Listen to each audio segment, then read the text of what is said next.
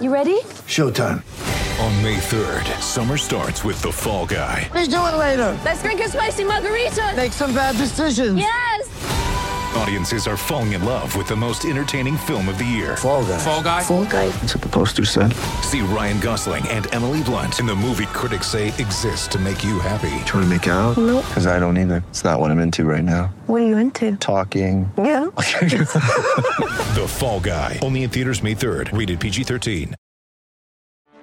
Get ready for the greatest roast of all time the Roast of Tom Brady, a Netflix live event happening May 5th. Hosted by Kevin Hart, the seven time world champion gets his cleats held to the fire by famous friends and frenemies on an unforgettable night where everything is fair game. Tune in on May 5th at 5 p.m. Pacific time for the Roast of Tom Brady, live only on Netflix. G'day, it's Ben Davis. Thanks for catching up on mornings here on SENQ. But you know what? You can also catch up some great content with other SEN shows, such as Breaky with Patty and Heels, The Captain's Run with Cameron Smith and Denan Kemp, all on Spotify and Apple Podcasts. But until then, sit back and enjoy and make sure you tell your mates. Actually, he- a perfect bloke to talk about national anthems and, and how it fits into the realm of sport. And I reckon he might have, well, I don't know, we'll find out from him. He was born in Australia, but played cricket for England. Adam Hollioake, a very good morning to you. Um, were you ever confused about singing the national anthem when you patted up for the old enemy? I was actually because um, when we, I think the first time we sang national anthems, we, they never did it at cricket games until I think the first time was in '99, and then at that stage I realised the only national anthem I knew was the Australian one, so I could only I could only sing along to the "God Save the Queen" bit. The rest of the national anthem in England I didn't know because I grew up in Australia, so. I had to tell myself when the cameras were on, don't sing during the Australian national anthem. For and what about when the English one was on? Were you just humming away to that one, were you? Or, Uh, or was I- the mouth moving and no words coming out? I just joined in at the chorus, just the God Save bit. Nice. Well, we'll get we'll get in we'll get into your we'll get into your test debut very shortly. But I do want to pick your brains about coming up and playing against Australia, England. We know it's happening at the World Cup this weekend. Uh, England on their knees, Australia flying. D- does that matter? Does form matter when these two go head to head? In your opinion? Well, I guess it doesn't matter in terms of importance, but I think it does matter in this instance because England's form and confidence is is like really all time low. Well, in terms of the last five or six years, because they've been so dominant in white ball cricket, and um, yeah, Australia's just kind of peaking at the right time. Uh, I'm not sure whether it's going to be enough to beat India. India are looking unstoppable, but uh, as far as these two sides are concerned, England and Australia, I think Australia will definitely be going into it as firm favourites. Mate, I, I love your history within, yes, playing for England, growing up, being born in Australia, but since returning here, you've actually had involvement, especially in Queensland cricket. You've spent a lot of time with the, the Queensland Bulls, haven't you, in a batting capacity? Yeah, I've um, I've been the batting coach up there for a few years. Um, so I've had a lot of work with uh, Marnus Labuschagne and Joe Burns and um, Matt Renshaw, uh, Jimmy Peirson, so Matt, uh, Bryce Street. These guys have all had, uh, you know, a dip at either Test cricket or Australia A. So yeah, I've had a. I'm not sure which side of the fence I'm sitting on at the moment. Well, that was going to be the next question. Who will you be barracking for on Saturday night? Uh, it's, it'd always be England. Um, Oh, it's a shame. Geez, I think that connection's falling out, Adam. Great to have you on the show. England, but I think I want my the guys who I'm friends with. I'm friends with guys in both sides, so it sort of becomes less about who wins the game, just hoping the guys that I work with and are friends with do well. I think so. I think I know what my parents were going through because they used to support Australia, but I hope me and my brother did well. That wouldn't have been awkward at all. No, not not at all. Not at all. Um, mate, I'm glad you, you mentioned that spending a lot of time with, with Marnus because right now he, he's the great survivor in this World Cup team. I mean, his name, well, he wasn't even in it to start with, and then he came back in and as a as a almost an injury replacement, and now there's a target on the middle order, but he just keeps getting things done.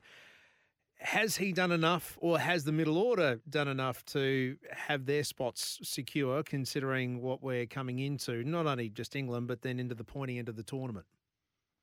Yeah, I think I, feel like he has. Um, you know, I think it's it's good when you can have some sort of continuity between the test side and the one day side. I know it's hard for these guys to um, back up and do all formats of the game, but I think the more formats you can get, the more continuity you can have in the side, then it always breeds well for the um, for the you know for the side. if you think back to that amazing side, the Australian side in the '90s, I, I get I, I, I sort of like get twitches whenever I think about them. But um, you, you not only did you know the side, you could tell you where they batted their batting order. The same, you know, think about the Great West Indies side in the seventies, and they had that consistency of selection and consistency of knowing what their role was. So I think that Australia won't be wanting to. Well, I don't think they should be looking to change too much at the moment because they're just looking like they're starting to find a bit of form, and uh, I think that they should try and stick with the side that's got them, you know, this far in the last few games. Well, look, Marcus Stoinis has been part of that, even though he he's missed the last two games with injury. But if he's fit, does he does he come back in? I, I, I, remember asking Darren Lehmann about you don't change a winning lineup, do you? And he just looked at me and said, "Well, of course you do. If you can make it better." Does Mar- yeah. does, does Stoinis make this a, a, better side? And if so, who comes out if he comes in? Uh, well, that, that, that is a good question. Um, I think that I'm I'm always loath to change a winning side, but I think what Boof said there is is correct in that you know if, if it's going to make it better, you um you know you you you you, you do. So um, I'm not sure who would come out. I mean, it depends. Obviously, I mean he's an all rounder, so he can replace a, a couple of different options depending on you know he can replace bowlers or batter. It's uh, the, the option. I mean the wickets over there well, they I say they vary, but they they generally turn and spin and, and are dry. So, um, yeah, I don't know. And there's a good battle there, isn't there, between the all rounders? You know, mm. Green, mm. Mark, Stoinis, uh, Maxwell. They've got so many all rounders over there. So, it's I think yeah, it'll probably just depend a little bit on the wicket and and how they feel on the day. Uh, Adam Hollioake, my guest this morning, a man who, well, an Australian, born in Australia, played for England, and we'll get into that in just a moment, Adam. But uh, you, you, mentioned about could come in to replace a bowler. We saw the tail end when we lost, what, four for one against the, the Kiwis.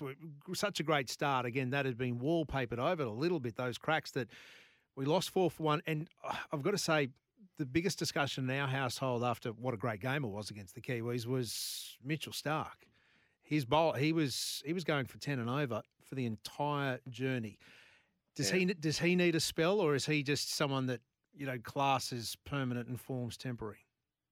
He's one. It's amazing, isn't he? He's one of those guys who's always uh, been criticised. I remember Warnie, God rest his soul, used to love giving it to him. Um, he's he's one of those guys that he kind of I feel like he should be in the side. If the side's playing well, you can carry him because he's one of those guys who can have an off day, but by the same token, he can totally blow the game open for you. So you need to have a side that can carry him. I feel, um, but that said, he can end up being your best player on the day. So it's an interesting conundrum, and that I, I think you pick him.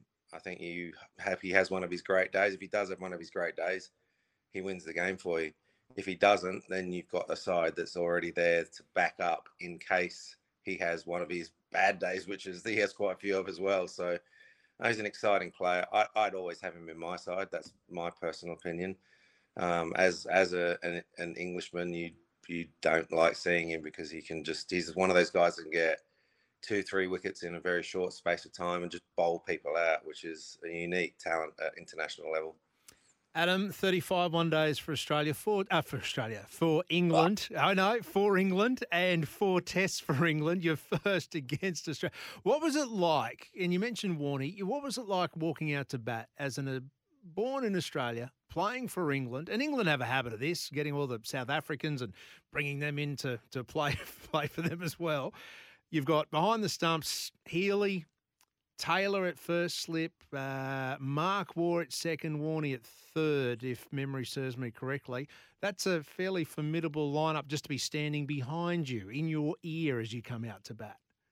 Yeah, um, and we we just actually when I made my test debut, we just me and my brother we'd played against um, against them in the one days and we beat them three 0 So they weren't. I don't. I didn't get the feeling that they particularly liked me or my brother very much at that stage, and they kind of reminded us of our Australian upbringing. And I think some of the favourite ones they they mentioned was Judas, uh, Traitor, Turncoat, amongst amongst others. But when you come out and make your test debut, you pretty much know that they're going to be after you. So I thought they I thought they might let me take guard first before they started um, giving it to me. But it was uh, yeah, like you said, it was Healy, Taylor, Waugh, Warnie. I think Slater was floating around there somewhere.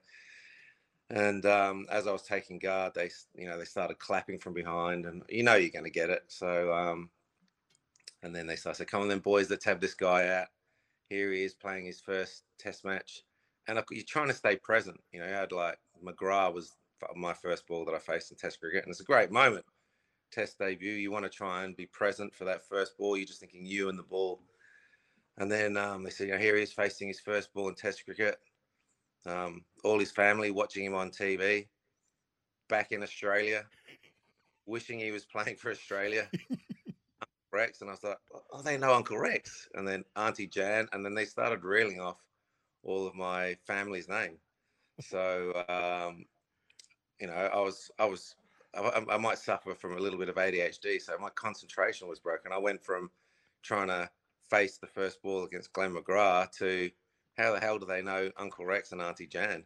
So it was, it was, it was, um, it was Warnie who mentioned Auntie Jan. So, and at that stage, he had a bit of a reputation of being a womanizer. So, as I'm facing my cricket, all I'm trying to work out is how does Warnie know my Auntie Jan? And it's a bit of a worry. I'd be more worried about Uncle Rex then in that, in that case. Oh dear. Yeah. Uh, well, I'm, gl- I'm glad you got through. How long? How, actually, how long? Did, I should have looked it up. How long did that innings last? That's actually the one. I think that was one of the um, few innings that I actually played well until we got. but um, yeah, I think after that they didn't bother sledging me anymore because then they realised that the AD just let me go with my ADHD and I'd start losing concentration and looking at girls in the crowd, and I'd just get out myself. So they didn't bother after that. 45. So, yeah, it was a good start. Well done. Congratulations. despite the distraction. Despite the distraction. Hey, mate, thank you uh, for the chat this morning. A valuable insight, uh, especially as, uh, as someone uh, from an England point of view. You'd hate to see Mitchell Starc rolling in, regardless of uh, what his recent form's been. Um, good luck uh, for this weekend. For an English supporter, I reckon you might need it. We'll chat again soon. Adam Hollioake, thank you for your time. 35 one days for England. Australia and England uh, fighting it out at the World Cup this Saturday. Uh, we know now that Afghanistan are the nearest rivals for us in that top four after they beat Sri Lanka overnight. Who would have thought that coming into this World Cup? Uh, 13 13 55 0467 736 736. Uh, national anthem, uh, Eddie Jones. Anything else on your mind? Uh, how to stay cool uh, when it's now nudging, wow, 29 degrees. It's just climbing a top of 34 here in the southeast today. Ben Davis with you until midday today.